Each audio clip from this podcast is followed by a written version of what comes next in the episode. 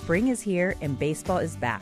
You can't forget the Derby. I love the hats. Do you have yours yet? My hat? I treated myself to a whole outfit. If you want to be able to treat yourself, then you should check out the Nest Savings Account at LGE Community Credit Union, where they want you to reach your savings goals faster. Take it from a pair of 680 The Fan wives. Head to lgeccu.org to find out what makes their team #1 in Georgia. Before I get to my next guest, Jay Revell, I want to give a shout-out to a few of our sponsors, starting with our friends over at Squairz Golf. Are you like me, always considering new golf equipment, maybe a new driver? Well, I'll tell you what, let me reset your thinking because I discovered Squairz Golf Shoes. The patented square toe provides balance, stability, and a wider base for increased connection to the ground, effectively increasing your swing speed by 2.2 miles per hour, an average of 9 yards of distance. Independent tests prove it. That's right. It's proven in science. Go to Squairz.com. That's SQAIRZ.com and get Squairz 30-day money-back guarantee. Use promo code DISTANCE for $20 off. Remember, distance comes from swing speed, and swing speed comes from your connection to the ground. And folks, I wouldn't tell you about it if I didn't experience it for myself. I've never felt more stable in my golf swing, which allows me to swing faster and launch it further. Squairz, the distance golf shoe. I also want to give a shout out to another new sponsor, Bionic Gloves. Do what you do better with Bionic Gloves. Whether you're looking to own the golf greens, improve your workouts, or get your hands dirty in the garden, Bionic Gloves has you covered. Designed with a hand specialist, Bionic Gloves feature patented innovations that help improve your grip. The strategically placed anatomical relief pads also prevent calluses and blisters, while the web and motion zones allow for greater dexterity and flexibility. Head over to BionicGloves.com to find the perfect glove to up your game. And I want to remind you about our friends over at Zexio. Back in 2001, Zexio Strixon began making clubs for men and women, and they've improved on those clubs every year since. I was fit for a set of Zexio 10 irons by a great fitter on their staff. He got me dialed in, and they feel and perform fantastically. They are by far the best irons I've ever played. They are light, I have picked up nearly 5 miles per hour in swing speed, and they're deadly accurate. Every part of Zexio clubs are made exclusively for Zexio. Like I say, everything is light and balanced. Swing weights are made to give us the highest smash factors. The best part of getting fit for Zexio clubs is hitting it higher and straighter than ever before, changing your game. Zexio clubs are a Golf Digest Hot List Gold winner for 2021. Congratulations to Zexio Ambassador N.B. Park for her 5-stroke victory earlier this year at the Kia Classic. It was her 21st victory, and she did it using Zexio 11 Woods and X Irons. Ernie Els and top instructor Martin Hall are Zexio Ambassadors as well. See why and how Zexio can help improve your game. Go online to ZexioUSA.com. That's XXIOUSA.com and pick which set is right for you. All right, now next on the tee with me is Jay Revell.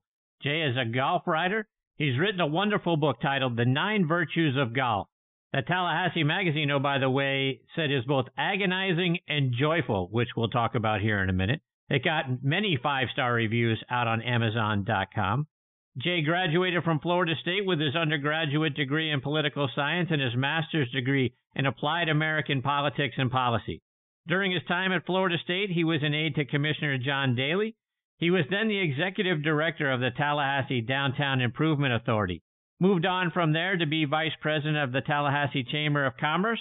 And I'm very excited he is with me tonight here on Next on the T. Hey, Jay, thanks for coming on the show. Chris, how you doing, buddy? I'm fantastic, Jay. How are you? I'm doing great. Doing great, man. Got my daughter... all bathed up, headed down for the night. Little rainy afternoon here in Tallahassee today, so didn't get to play in my Tuesday night Skins game. But other than that, life's pretty good, man. Good for you, my friend. Jay, I kind of want you to let our listeners know more about you. I know your grandfather was a head golf professional, so you grew up around the game. But talk about how the game got its hooks in you. Yeah, he would certainly be the person who is responsible for that. My grandfather was a head golf professional, a little 9-hole course that I grew up on in the booming metropolis of Havana, Florida. It's about 20 miles north of Tallahassee, kind of the last outpost before you get into Georgia. And we had a little 9-hole course there. I grew up on the just off the 4th tee box, and me and my brother and our next-door neighbor pretty much woke up every morning in the summertime and played golf till dark and, raided a few Dr. Peppers from my grandfather's shop up there and had us a really wonderful upbringing. And we all got pretty addicted to the game at a really young age. It was just a really great way to grow up. And as I continued to, grow with the game, I migrated to the maintenance crew, eventually up there, started mowing greens when I was about 14 years old, and had a lot of fun getting to know the game from that perspective. At the same time, my uncle was, his name's Ben Bates. Some people might have heard him back in the day, but he was on the PGA Tour for about 5 years and kind of had the dubious distinction of being the all-time starts and cuts leader on the Corn Ferry Tour. But great guy. He's still running the club over in Pensacola. But going out on the road and watching him when we were teenagers was an awful lot of fun. And I got pretty competitive in the game as a junior. And, when I went off to college, I kind of put the clubs up for a little bit. But on the other side, once I got, some gainful employment, the golf bug came back with a vengeance. And I've been playing as much as I can get away with ever since. So it's a real passion for me and something that I'm very fortunate to get to enjoy an awful lot, and even more so, I love writing about it. A few years ago, I really started making a habit of, putting my thoughts about the game on paper, and I'm lucky to have a few folks that like to read it from time to time. So, yeah, let's talk about that. Your book, again, it's titled The Nine Virtues of Golf, and it's different. Correct me if I'm wrong, but the way I took it, Jay, is more like a collection of essays. Talk about That's how right. your yeah. book is different from everybody else's. Yeah, I tell everybody I write Jay Revell stories, and those are stories about the way that golf interacts with my day-to-day life. And when the funny thing about it is the more I start putting those out in the world, the more I find there's an awful lot of people who share very similar experiences to mine. I write essays about what it's like to try to sneak away from the house with a baby and, play a few holes before dark. I write about how much I enjoy playing with my dog, Leon, at my side here at our local club.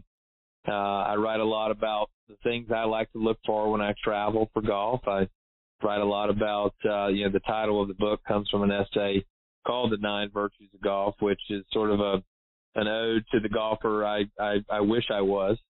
And I just try to, pour my soul, the golfing soul that I have, out onto the pages. And, I've been so fortunate to have people write me notes and emails and letters from around the world who have read those stories and connected with them and say, I feel like I'm walking those fairways with you. And I understand the conflicts of having to be someone who works and helps provide for his family and, tries to squeeze in a few holes from time to time. So I've got a pretty deep golf obsession. There's no doubt about it. And every day I feel like, the realities of my world come into conflict with how much I love the game. And it's kind of become the focus of a lot of my writing. And, I also have done quite a bit of reporting work for outlets like the Golfers Journal and Golf.com and Keller Magazine and some others. So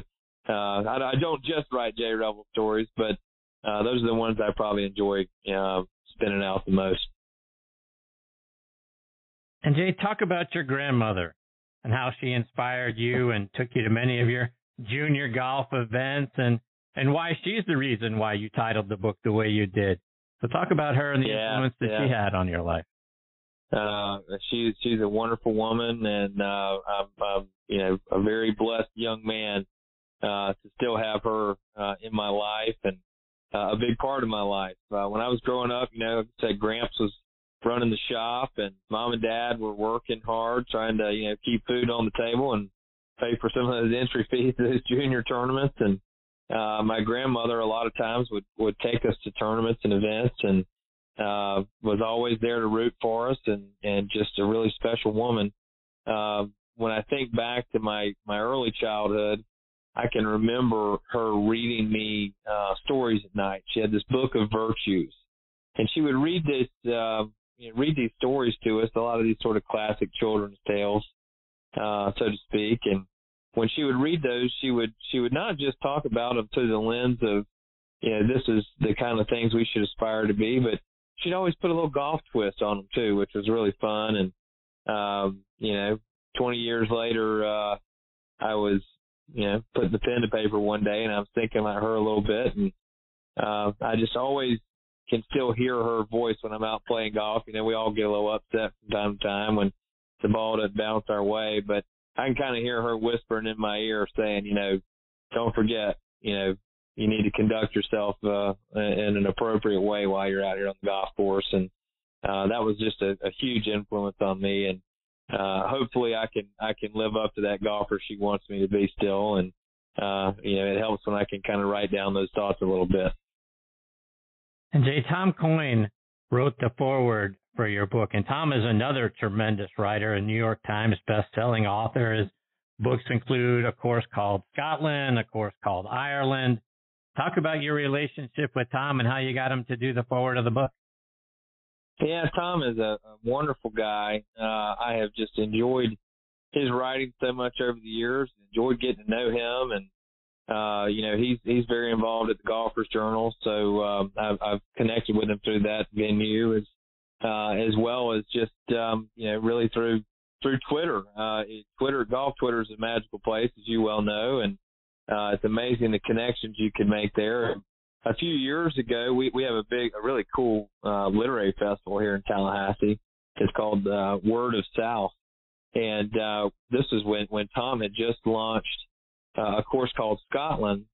I had read the book and just was really moved by it, and reached out to him and said, hey, I think I could get you a spot in this literary festival that I was a little involved with. And we made that deal work. So he came to town, and we ended up playing a little golf for a few days and getting to know each other. And he got to sell some books, had a great time here in Tallahassee. And we've stayed in touch ever since. And when, I got ready to put my book out, I sort of sent him the first copy of the manuscript and said, hey, man, I would really love your feedback on some of this. And, if you're up for it, maybe you could even, send a few words for me to help me frame it up. And so he was very kind to do that for me. And I will always treasure the words that he put to paper there about my work. And that's just, a really great, nice thing that he didn't have to do that, but he's nice enough to do it. And I've always found him to be the kind of person that makes time for people who share in his love for the game. And that's one of the reasons I think he's such a great writer about it. Jay, I want to switch gears a little bit, and I want to get your thoughts on the Open Championship, starting with something that you tweeted out on Sunday. And my son and I were saying when we saw Colin Morikawa getting ready to hit his first tee shot on Sunday afternoon or Sunday morning, here. We looked at each other like, what the heck is he wearing? And why would you pick out that shirt or allow someone to pick it out for you? Because if you win, you're going to look back a few years from now and think to yourself, what the heck was I wearing? Because that shirt is not going to be a part of Open Championship history. I don't know. It seems like you might agree with us on that. Talk about your thoughts on what we saw Colin wearing. Yeah, I think that's well said. Golf fashion has always had a lot of conflicts with, I think, what most people would consider stylish. Not everyone. You think of, certain players across the history of the game that have had a lot of style.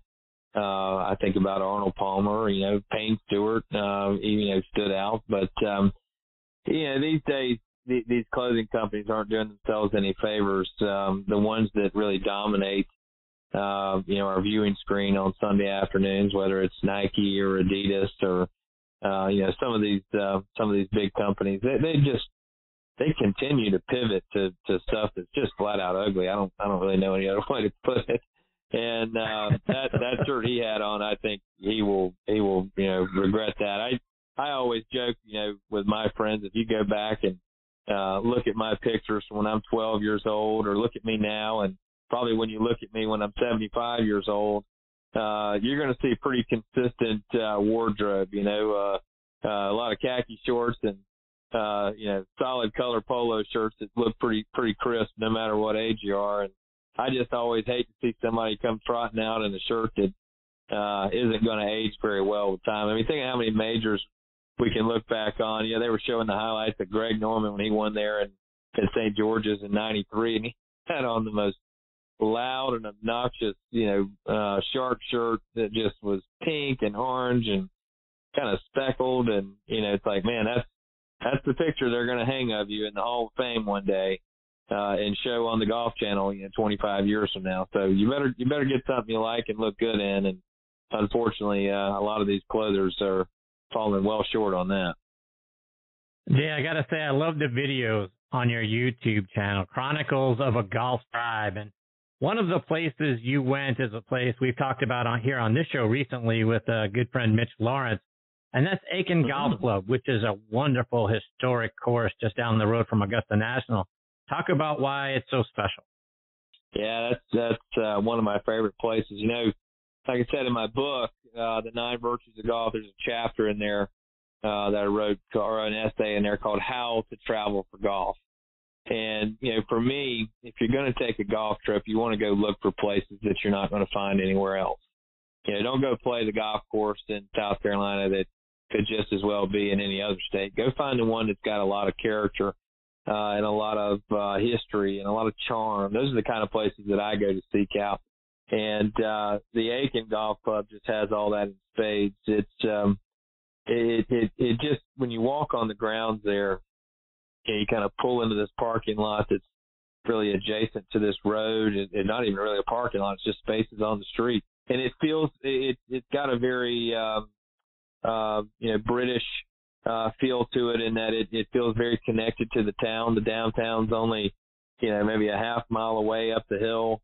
And down here at this bottom, you have this beautiful golf course with just rolling hills, double greens, and unique features. And the clubhouse just looks like it just got plopped right out of the English countryside. And it's got cracks and crevices and creaky boards. And it's exactly the kind of place that I love to go and hang out. And the coolest thing about it to me is you can plop down $50 at the desk and play all day long. You know, the day that I spent there, that's featured in that video from a few years ago, I was up there actually visiting to go watch the Augusta National Women's Amateur that week, and told my friends, we got to go play Aiken. I've read it all about it. It's just fantastic. I'm hearing such good things, and Mitch and I might have even talked about it at some point now that I think back on it, and went there and just had an outstanding experience. You know, you tee off on number one, you kind of crest this hill, and you go down on this just wonderful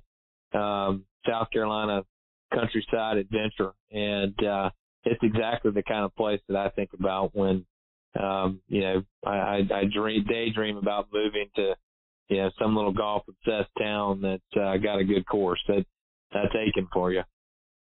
And, Jay, you've also been to a place that I'm dying to go to as well, and that's Sweetens Cove, which is one of the top courses in the country, but it's unique in that it's a 9-hole course without many frills around it, sort of in the middle of nowhere, Tennessee, but a heck of a great golf course. Talk about what you think about Sweetens.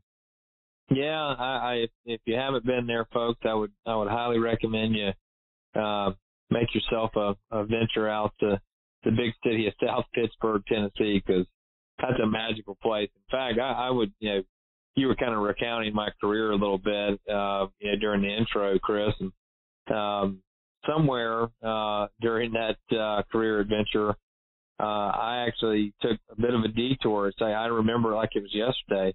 It was the first time I ever played Sweetens Cove. I was up there for a wedding in Chattanooga, and I told a couple pals, "Hey, we got to carve a couple hours before this thing and slide over here and see this golf course. I'm just hearing amazing things." And this was still, you know, really in the early days of their success. And we got out there, and I felt like I'd walk into the Field of Dreams. It's just this incredible view from this parking lot where all they have is a a shed for a clubhouse, you know, a shed you could go buy at Lowe's or Home Depot. And I just was blown away from the minute I stepped foot at the place. And you tee off and you just go on this, you know, this walkabout designed by Rob Collins, Tad King, and you can sense that they poured everything they had into it. And then, you know, that they had this ownership in it, that they had this desire to make this obscure golf course something you would never forget. And everybody I know who goes there has a pretty similar experience. But, you know, for me, I remember I was so moved by it. I remember coming back to work Monday, and I was sitting in a meeting, and you know, of course, I don't remember what the meeting was about because I wasn't paying that much attention. But by the time the meeting was over, I looked down at my notebook, and I had scribbled all these notes about my time up there. You know, probably, you know, I think we might have played the first, you know, the full 9 holes, and then gone back out for about 4 or 5 holes more, knowing we had to get back to this wedding. But I had scribbled down all these notes, and I noticed I had written a couple one-liners, and the next thing I know, I've got this essay that I wrote about it. And if you've ever seen or followed the guys at Sugarloaf Social Club on Instagram, they're some good friends of mine, and I sent them a copy of it and said, hey, I don't really know what this is. I don't really know what to do with it, but it's some feelings about a great place for golf, and what do you think? And they liked it, and so they said, well, why don't we publish it on our site, and we'll see how it does, and you know, we'll see what people think. And they published it, and an awful lot of people read it, and I started getting feedback, and Rob Collins reached out to me himself, and I got this feeling. I said, man, that's pretty cool. I think I'd like to do this again. And so from that day forward, I became a golf writer. I started, you know, venturing out, and every time I traveled, I put pen to paper and tried to tell some pretty compelling stories. And so Sweetens has a really special place in my heart. I haven't been up there in a couple of years, need to get back. But every time I think about how lucky I've been to, you know, travel and pursue golf writing, I think back to that first time I ever played there, because if it weren't for that round, I might not have ever found that talent. Jay, one more before I let you go, and you've got a wonderful podcast called Mid-Am Crisis, and you recently got to spend some time with 2003 Open champion Ben Curtis, a guy who seemed to come from out of nowhere when he won that Open Championship, but he really had a successful amateur career in his home state of Ohio. He would go on to win a few more times on the PGA Tour, and he actually contended in a couple of Opens beyond that, in the Open Championship in 2007 and 2008, and then finished tied for second in the 2008 PGA Championship. Talk about your conversation with him. Yeah, I thanks for pointing that out, Chris. I launched the podcast Mid-Am Crisis back in October of 2020, and it was just something I sort of started on a whim. I said, you know, I want to have some a new outlet to have, you know, in-depth conversations with my friends from the golf world. And the funny thing about that is, in the golf world, and I'm sure you can attest to this, that friendship circle tends to grow over time. And I've been fortunate to make some really cool connections through writing about the game and to meet some really interesting folks. And the podcast has become a wonderful tool to facilitate further conversations and relationships. And so I reached out to Ben a couple of weeks ago, you know, knowing the Open was coming back to Royal St. George's. I think he kind of gets a bit of a raw shake. You know, people kind of chalk him up as a fluke winner. But again, to your point, now he's a 4-time winner on tour and was on a winning Ryder Cup team for the USA and had a lot of other close calls and a very competitive career, which is, you know, not easy to do. And the fact that he won that major in his first start in a major, first start at the British Open, I just have always found that to be an incredibly compelling story. So, I reached out to Ben and said, hey, would you like to come on and talk about that a little bit? And he spent about an hour with me. And what was so neat is he went and took me through, you know, a day-by-day account of that week. And it's funny and interesting and gripping as all of the details of the tournament itself were. I think the thing that was so interesting to me was that he took his wife into London for a whole day of, you know, tourist activities 2 days before the tournament started, because he didn't know if he'd ever come back again. And I just always thought that, you know, probably played a bigger role than you think, probably put him in a nice, relaxed mindset. But it was a great conversation, and it's a pretty good testament to the kind of conversations that I try to have on the show. We've had some really fascinating guests of late, and continue to try to rack those up. So if you like hearing really in-depth conversations with people who have a real passion for the game, that's a good place to find it. I'd love to have people tune in and give it a listen. Well, to that end, Jay, talk about where they can find the podcast and then how they can also stay up to date with all the great things you're doing on your website and then follow you on social media as well. Yeah, absolutely. So the main home for most of my things online is jrevell.com. That's about to go through a little bit of a renovation soon, but it's got pretty much a good place to find everything all in one stop. I've got a new newsletter out as well. If you go and search Mid-Am Crisis on Substack, I'm actually publishing some regular essays and musings under that same Mid-Am Crisis name there on a weekly basis, which has been fun. And you can find the podcast, Mid-Am Crisis, on anywhere podcasts are available. And be sure to hit me up on Twitter. I'm just at Jay Revell. And I'm usually spouting out about golf on there at least a few times a day. And, you can find me on Instagram, too, where I'm at Jay Revell Writes, and try to post some fun musings there as well. So would love to connect with anyone. That's my favorite part about yapping about golf online, is all the cool people we get to meet and new friendships. That's what this game's all about, Indeed. Well, Jay, it's certainly been a thrill to have you as part of the show. You're a lot of fun, my friend. I hope you'll come back and join me again sometime. Hey, anytime, man. And we can always talk fashion sense or whatever else you want to get into. So well, thanks for having me, Chris. And, I'll be looking forward to the next chance we get to chat, buddy. As will I. Jay, stay safe, my friend. All the best to you and your family. I look forward to catching up with you again soon. You too, Chris. Be well, bud. You too. Take care, Jay.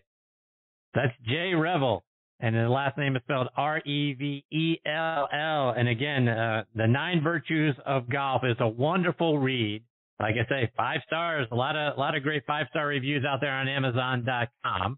And as you heard, Jay is I love the enthusiasm in his voice. I love the positivity. I love the stories. I love how family gets involved in the game as well, his grandfather, his grandmother, and then great videos out there on his YouTube channel. We just talked about a couple of the great golf courses that he has chronicled.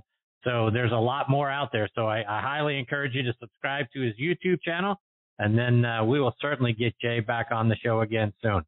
Support for Extra 106.3 comes from Natural Body Spa and Skin Remedy, celebrating their 35th anniversary and offering gift cards in-store and online. You can discover Mother's Day and anniversary presents online at Natural Body Spa and Skin Remedy at naturalbody.com.